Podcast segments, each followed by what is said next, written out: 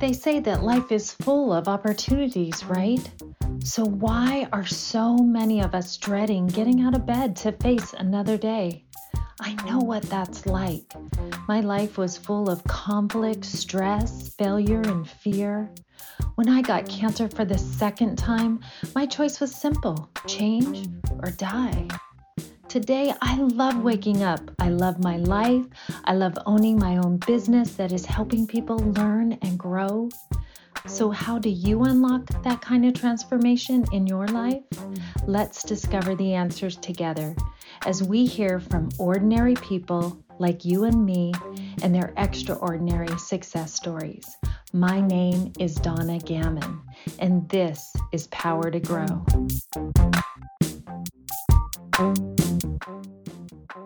Welcome, everyone, to our show today. I have someone that has a really unique story and it pertains to what is going on in our world right now. And so I'm excited to have her. So today I have Sarah McElroy.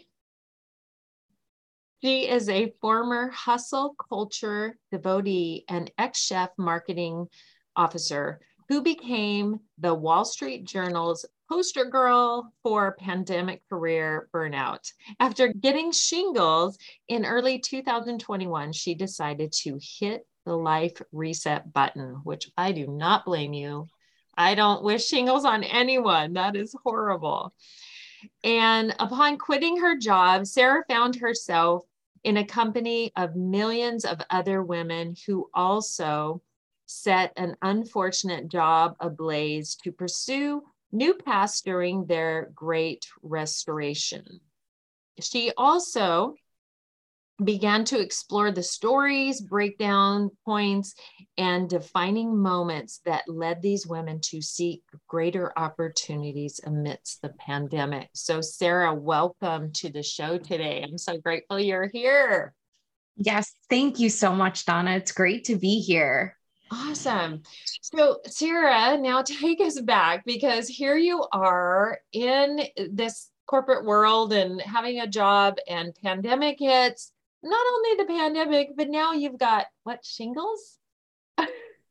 well, shingles actually came a little bit later on down the line. So when the oh. pandemic hit, I was actually working for a global hospitality company in Atlanta and I was moved to the COVID task force, COVID response task force and you know, I'm very honored to have the opportunity to help the company navigate this really uncertain time and to help the hotels respond and take care of the guests and you know, just felt really appreciative to have a job too considering a lot of people were starting to lose their jobs and really wanted to be committed to that to that effort.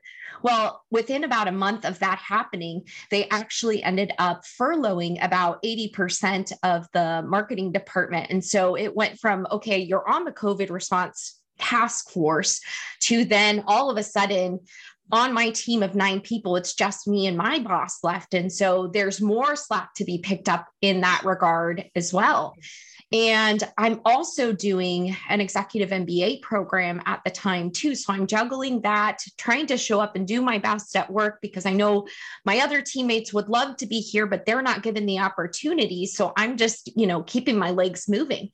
And, and then what happens is I'm actually offered the opportunity to become a chief marketing officer for a private equity backed wellness concept. And it was you know recruited into this role huge opportunity to actually become a member of the c suite and that job is even more demanding than you know being at an organization where we don't even have all the team members. During that time between school and work and to prove myself i was the youngest member of the executive team and i felt like i had to prove that i deserved to be there. Mm-hmm. i was working up to 20 hours a day not every day but up to 20 hours a day between work and school.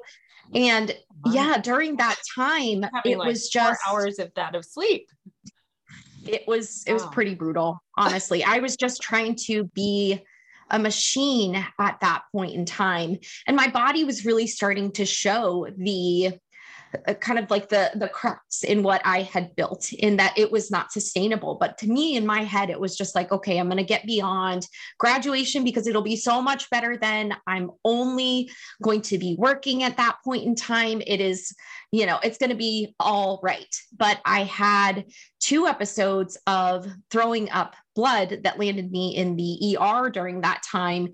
And it was obviously concerning, not great that this is happening in my mind, but I'm like, okay, I can do this. I can hold on and make it through. So I, I do, I get through graduation. I do start scaling back a bit on my hours and working more of a normal day, but still quite a bit of after hours work. And finally, in April 2021, I get shingles. And that was my, yeah, that was finally my moment of Sarah, no more. you can't do this anymore. This is no way to live. And so I ended up leaving the CMO role after that bout with shingles, it worked out incredibly serendipitously that when I had my time off for shingles, I was also interviewing for a new role as a, a director in digital down in Florida. And I was given that job, but I knew when I was diagnosed with shingles. I am sitting on the chair in the little medical clinic, and the doctor gives me the diagnosis, and I am overjoyed. You are overjoyed. I know that was your like kind of freeze frame moment yeah, there. Like, like what? Overjoyed because I was going to have 10 straight days off of work and no one could tell me I couldn't have that time. It was socially acceptable. It was the permission, Donna, that I was not going to give myself to let myself rest. And so after I kind of get out of the doctor's office and I realized, okay, this is not a normal response to being told that you have an illness that could potentially cause blindness and paralysis. Like, this is probably a rethink it all kind of a moment. And so that was when that was like time to hit the life reset button. Wow. I just think that's just bizarre. But yeah, I bet you did. Like, what is it inside of me that is wanting this to actually be. Yes. So crazy. Yes. So I, I want to go back just a little bit because you were talking about the blood and um, you didn't really talk about that very much. So I, I know people that are listening are wanting to know what is that? Is that related to the shingles? Was that something that mm-hmm. kind of was relating? Was that a side effect or a warning sign? Or anything else? it all? was stress related is what the doctor told me i did see a gastroenterologist now the funny thing is well not so funny but just that i did not do what I needed to do after the first episode. I did go see the doctor, but he wanted to do a, an endoscopy to see what was going on in my esophagus and, you know, kind of like the top part of your stomach. And I didn't make time for it because I just felt like I couldn't. I was trying to show up at this job where frankly the the team was really toxic and there was a lot of backstabbing and even lying and kind of like infighting and it was just like I I cannot let this like weakness get in the way of what is, you know, my work and school. And so I just tried to shut it down and push it out of my mind. I'd seen the doctor. He wasn't like super, super worried, but wanted to do this test. I'm thinking it's going to be okay. And then it finally happened again. It was probably about six or seven months later. And after that, I did get the endoscopy done. And he said I had some lesions that he believed were related to overproduction of acid related to stress. Mm, wow. So yeah. we know, stress does affect our body and does create this so much in the body. So um, so now you're in this moment and you're realizing, hey, I have shingles. And guess what? I'm actually happy. Oh my gosh. Who does that? So at that moment, what are you thinking then? Like, what is going on? Like, why am I happy about this and kind of there. Yeah, that's the moment when you it's that crystallizing moment of clarity that says I've lost myself. This is not what I want for my life. This is not who I am. And I was just, I was that corporate good girl. I felt like you give me the playbook, I will execute on it. And whatever you ask me to do, I will do it. I will work harder than anybody else. And I wore that like a badge of honor. That was my personal brand. Mm-hmm. And I just thought that if I could climb the ladder and get to the C suite, I would be happy. And then I get there and I'm miserable. I'm just a hollow shell of myself.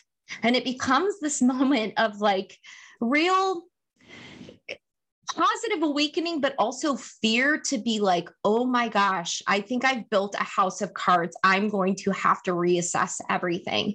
And so I did. I took the job in Florida. I moved down here and I actually I found a little place like tiny little townhouse on the water because I'm like, okay, we're going to reset and prioritize everyday joy because you deserve that, Sarah. And that was not something I ever believed that I deserved. Like I had told somebody, I'd had a conversation when I was trying to figure out what I was going to do when I knew the CMO role wasn't going to work out. And I was talking with a friend and saying, like, I'm okay with being unhappy five days of the week as long as I have my weekends. And in the CMO role, I just really didn't because I couldn't even, I was wound so tight from those five days a week that I couldn't even uncoil on the weekends. But I just thought, you know, this is just the way it is. You're just generally, a lot of people are unhappy at work five days a week. But just because it's normal doesn't mean it's functional and that we have to subscribe to it, right? Like that was what I had to realize. So I moved down here, I'm at the water, I'm doing tons of yoga and meditation, and I'm trying to prioritize my well being every day. I'm working far less but I get down here and my burnout isn't totally healing and I cannot figure out why. Now, also during this time, this is when my story was picked up by the Wall Street Journal and I did an interview with them in a podcast episode. And while I had gotten a lot better, and that's the way the story kind of ends, you hear in the podcast episode, you know, Sarah found peace on the water. In a lot of ways, that was true but I was still having a lot of like that irritability related to burnout. And I wasn't wanting to go into the office. And what I finally put it all together is like burnout is not just overworking. I was walking into a highly misogynistic culture every day, a good old boys club, and I was dealing with a sexual harassment situation that wasn't properly addressed. And it's languishing for months finally it dawned on me oh my gosh this is this is like a paper cut walking into this office every day on my nascently healing burnout wound. And yeah. Wow. I just can't even imagine. I mean i can feel first of all i can feel when you were talking about this when you finally were finding like you know who you needed to be or what you needed to do and how hard that was. I could feel your energy there. And there was this emotion that I was feeling. So I can tell it is like deep, you know, this is something that really is deep within you. So now you're in this situation and you realize, hey, I have to do some of these strategic things to keep that calm or that peace or that vibe and doing this job, it's not working because every time I go there, like you said, it's just like pins and needles and just, it's just really, really stressful. So, what did you do at that point? Because, you know, we know that you just can't quit your job because you probably have bills and you probably have things to take care of, which is what a lot of people do. So, what happened at that point? Well, here's the thing, Donna. I held on after. So, one of those comments that was made was actually overheard by the head of HR. And so I'm thinking at that point, like, surely something is going to happen. There'll be a proper formal investigation. Everything's going to be fine. And it was ultimately not properly investigated and I wouldn't drop the issue. So 4 months later they do finally do the investigation and I'm just thinking like okay I'm to give them the benefit of the doubt, give them the time to do this. I understand that things sometimes move slowly with HR and lawyers and all of that. But finally, in January, I escalated the situation. I'd been working with one person and it wasn't really going anywhere. So I escalated it up the chain and they did do an investigation. But it was so perfunctory and such a check the box exercise, like clearly to get me off their backs mm-hmm. because I'd submitted 3,000 words of documentation of all these missteps that had happened over the course of four months. And when I get the calendar invite from the woman in HR to do the readout from the investigation to tell me what she found, she put a full hour on my calendar. But we get on the call and she reads back to me the entirety of like whatever the investigation netted out in four minutes. It was 192 words, 10 boil or 10 bullet points, of which a lot was boilerplate related to like we have an open door policy at this organization and this investigation should be kept confidential and not spoken to among other employees and it was all stuff too that i had already heard related to things happening in the organization that it was like this is a whitewashing of the situation and I will not do it. So it's funny that you say you can't just quit your job. Well, Donna, I did. Well, you can. I but did. I know. Most people I know. would think twice first, but I know. I understand in your situation though. I mean, if you're forced to do something like that, it's like, you know what? I am more important. Yeah. Exactly. A place like this that doesn't value me.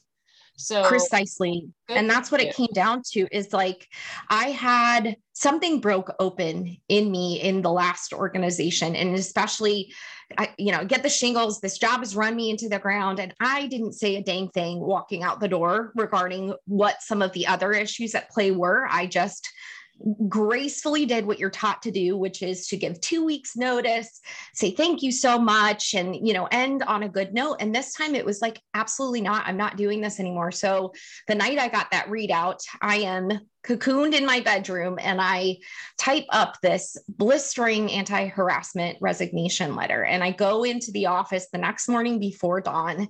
And I've got my laptop on the desk. I've cleaned up my personal items.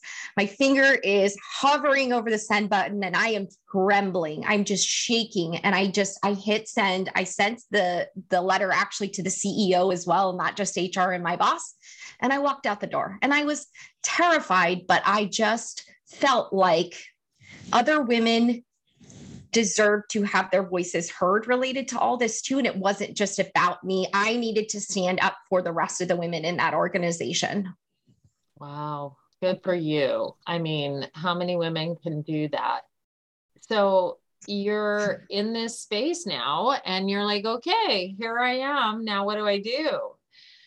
Um, but I just want to commend you for making that step because there are so many women that stay in a situation. And I know you stayed for a while, but you realized at one point it was like, this isn't going to change. So I have to make, you know, this action because I deserve exactly. It. Exactly. And you come to that place of acceptance, right? That you have to, we as women have been conditioned to take care of others, put others' needs first, and to be very loyal and not really use our voices, don't rock the boat, all of these things. And I subscribed to that for a very, very long time.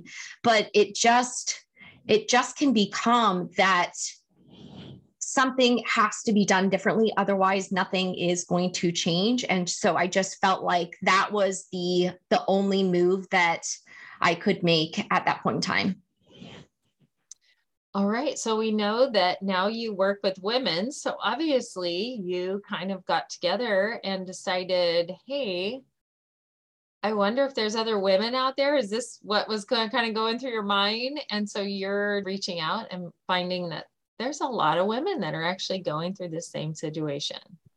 Yes, exactly.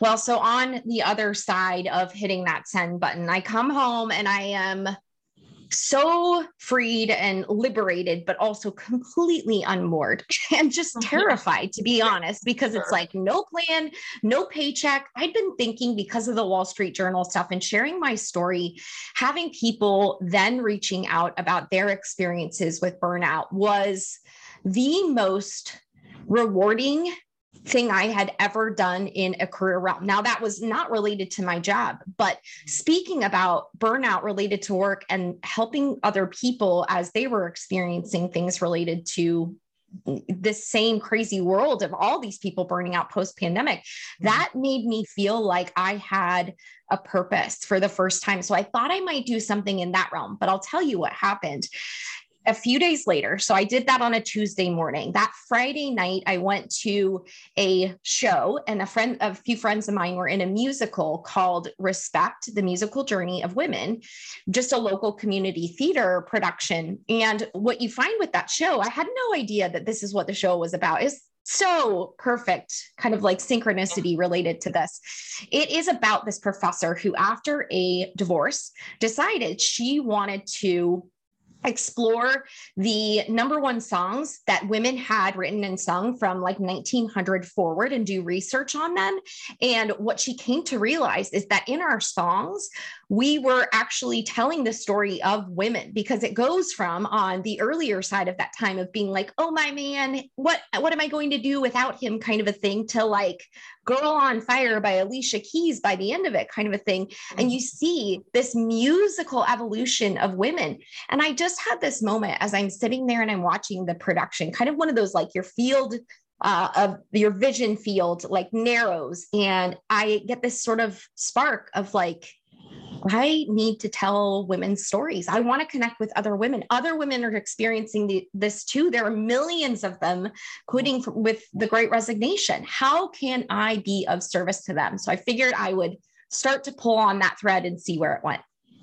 Well, I think you definitely are in the right field at the right time because how many women do we know? Probably, I'm sure, well, you know, uh-huh. well, you're working with them, but there's so many that are dealing with this. And I love that you just narrowed it in and said, hey, I just need to share their stories. So now tell me a little bit more about what you're doing with these women to prolong them and share their story. Yes. Well, so what I ended up doing is I founded Raise to Rise, and it's a journalism project amplifying the powerful voices and stories of women from the Great Resignation. And what I've done is I'll interview women, capture their stories, and share them out on the website. Really, my goal was to crowdsource their wisdom and insights, knowing that there are so many women struggling right now with burnout and struggling at work. What can we learn from them and harness the really rich learnings that they have from being there, you know, like those hands in the clay learnings. And how do we then help other women access this great information? So that's where I started with creating Raised to Rise. But actually, where it's gone is that this has gone so well. And I feel like we've uncovered so much related to how women we should be shifting how we approach our careers as part of this collective awakening because we are uh, getting more into meaning and purpose and reconnecting with what actually matters to us, reprioritizing values, finding more flexibility. You know, all of these things end up coalescing to this moment where I realize it's time for us to rewrite the women's career playbook completely. Because we've been taught a very masculine approach given the workplace was created by men for men. And we've been taught to cut off a lot of our our strengths and gifts as women to show up in a more masculine way in the workplace. Like think about it logic and rationality and pragmatism rule. They are you know we we worship the mental prowess of people in the workplace. We are not taught to harness our in, inner knowing our intuition any of these softer aspects of us as women. And so and that's what came through in my research is that every single woman who quit during the great resignation that i interviewed said and she had a knowing that she had to leave, some type of knowing. For some, it was an immediate knowing, for some, it was a build. And it could have also been accompanied by some types of mental gymnastics related to budgeting and spreadsheets and pros and cons and things like that. Mm-hmm. Every woman knew. And it was like, oh my gosh and i would i would have been the last person to bring forth this message like a year and a half ago. I don't have time for squishiness in career. That was the way i was before but it was like oh my gosh we have an untapped power and these answers within us. We all know what's best for us. Let's harness that and pave wow. a new way forward in how women approach their careers wow that is amazing. So you didn't even realize this until you started just talking to these women, and you're just like, oh my goodness, they all have yes. this knowingness that is inside them. But we're yes. like you said, you're not taught. So are you helping women to tap into that knowingness a little bit more? Is that kind of what I'm hearing? Yes, well, it's part of a book really to start, is what I'm doing. So I'm working on a book related to tracking that journey and what happens to us when we are starting to feel that rumbling and needing to quit, getting to that point of knowing, taking action, and then what happens on the other side of it, as well as a toolkit to help with navigating on that journey. Because the the road to making a job or a career change is fraught with uncertainty and ups and downs, peaks and valleys. I mean, I could really sit here across from you and be saying, Gosh, I just wish I'd never moved down to Florida because I took that job and it was terrible and I quit and I hadn't, you know, no paycheck, no nothing but I wouldn't be sitting here talking to you right now because I never would have started Raise to Rise. And so while that was so uncomfortable and painful in the moment, and I was struggling so much, I do. I appreciate that valley because it brought me to where I am. And so it becomes this sort of like ongoing career long journey of navigating these ups and downs. But every single time you come back to yourself, get back home to who you are, regardless of the shoulds related to what society has told us we need to do related to our careers, what other people in your life think you need to do and are telling you is right for you, and just come back to you because you have the answers. And it's not, it's not Sarah. It's like, I'm going to put forth this book that has mapping of the journey and this toolkit, but it's to give you the tools so you can excavate that power within you and just reach your your greatest potential and fulfillment in your career in a way that is like perfect for you. Because for some women that might be i don't want to climb the ladder and i want to do something related to like you know kind of like a part-time job as my kids are in school i want to downshift and get out of a corporate organization and i want to work at a store down the street so that i can spend more time with our kids like to me that's harnessing your greatest potential as much as it is for a woman who becomes a chief executive officer. It's about creating and giving ourselves permission to pursue work in a way that works for us. Right. I just love that you're doing this and helping these women move forward. And I had a really good question that I want to ask you that I asked all of my guests. And that is so you went from here you are, this corporate woman, stressed out, so much on your plate. You don't even have time to sleep, really. And you're going to school too, on top of that. And then now to a space of calmness, peace, relaxing, and really taking care of yourself. What was it that that you can say if someone's going through this right now, let's just say they're in the corporate field right now, they are so stressed out.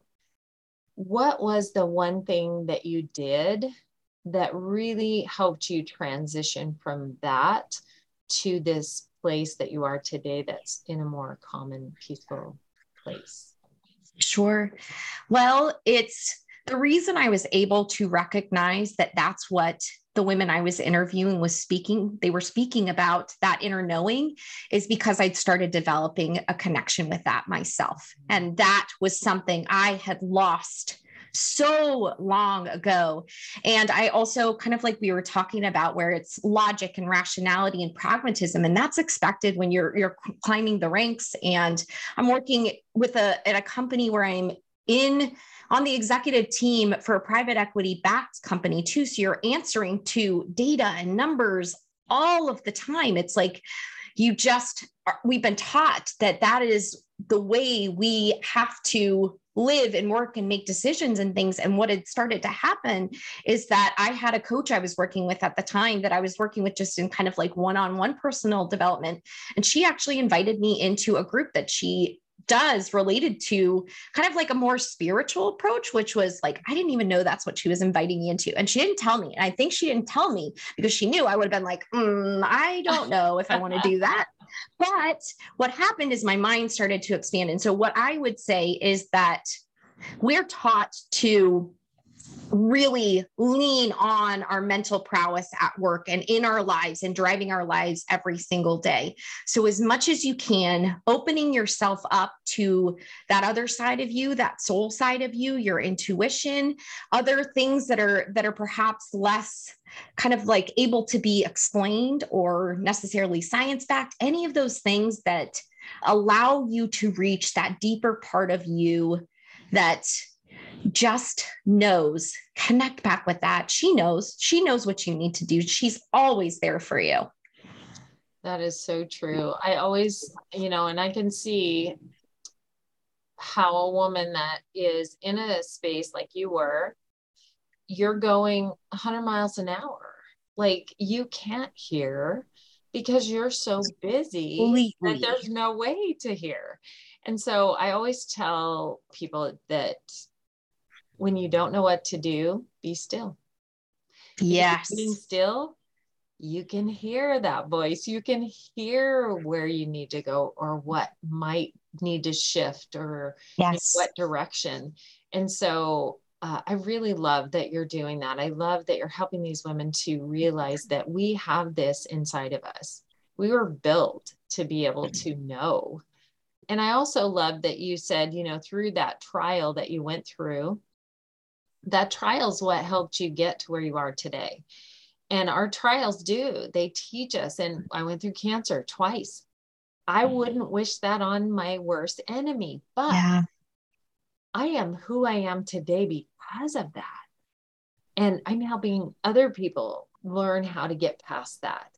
And yes, that is what life is about. Like, if you can just tap into, okay, you have a challenge, now let's learn from this. What can I learn from it and how can I move forward? Mm-hmm. So I love that you're helping women with that. I really am excited to see the movement that you're making for these women to be enlightened and to be able to tap into that knowingness that they have inside of them. So kudos to you for doing that because I think any of us that can help other women to do that is a beautiful thing. So if somebody were to want to find out more about you, find out more about your book, where is it that they can find you? can find the website for Raze to Rise at raze, R A Z E T O R I S E dot com. And I'm on LinkedIn as Sarah J. McElroy and, and the same on Instagram as well. And I would love to connect with women. A survey from Deloitte found earlier this year that more than 50% of women intend to quit their jobs in the next two years. And on a five year horizon, that number actually spikes to 90%. So I know I was one. Uh, I know how hard it can be, and I am happy to support however I can. That is wonderful. Thank you so much for being on the show, for sharing your amazing story and taking that and now helping other people. I just, I really, really love that. So thank you. I appreciate you being on the show today. Thank you, Donna. I think you modeled that uh, approach of taking your your trials and and creating real beauty from it. And so, thank you very much for having me. Aww. Well, thank you, and I'm grateful to have you on the show. So, Sarah, thank you again. Appreciate you. This is Donna Gammon, and this is Power to Grow. Thank you so much for joining us today. If you've enjoyed the show, please leave a review now, and I will give you a free download of my blessed morning. This is something that is worth so much. It's what I use to get past my past, if you know what I mean. Until our next show, thank you again for joining us. This is Donna Gammon, and this is Power to Grow.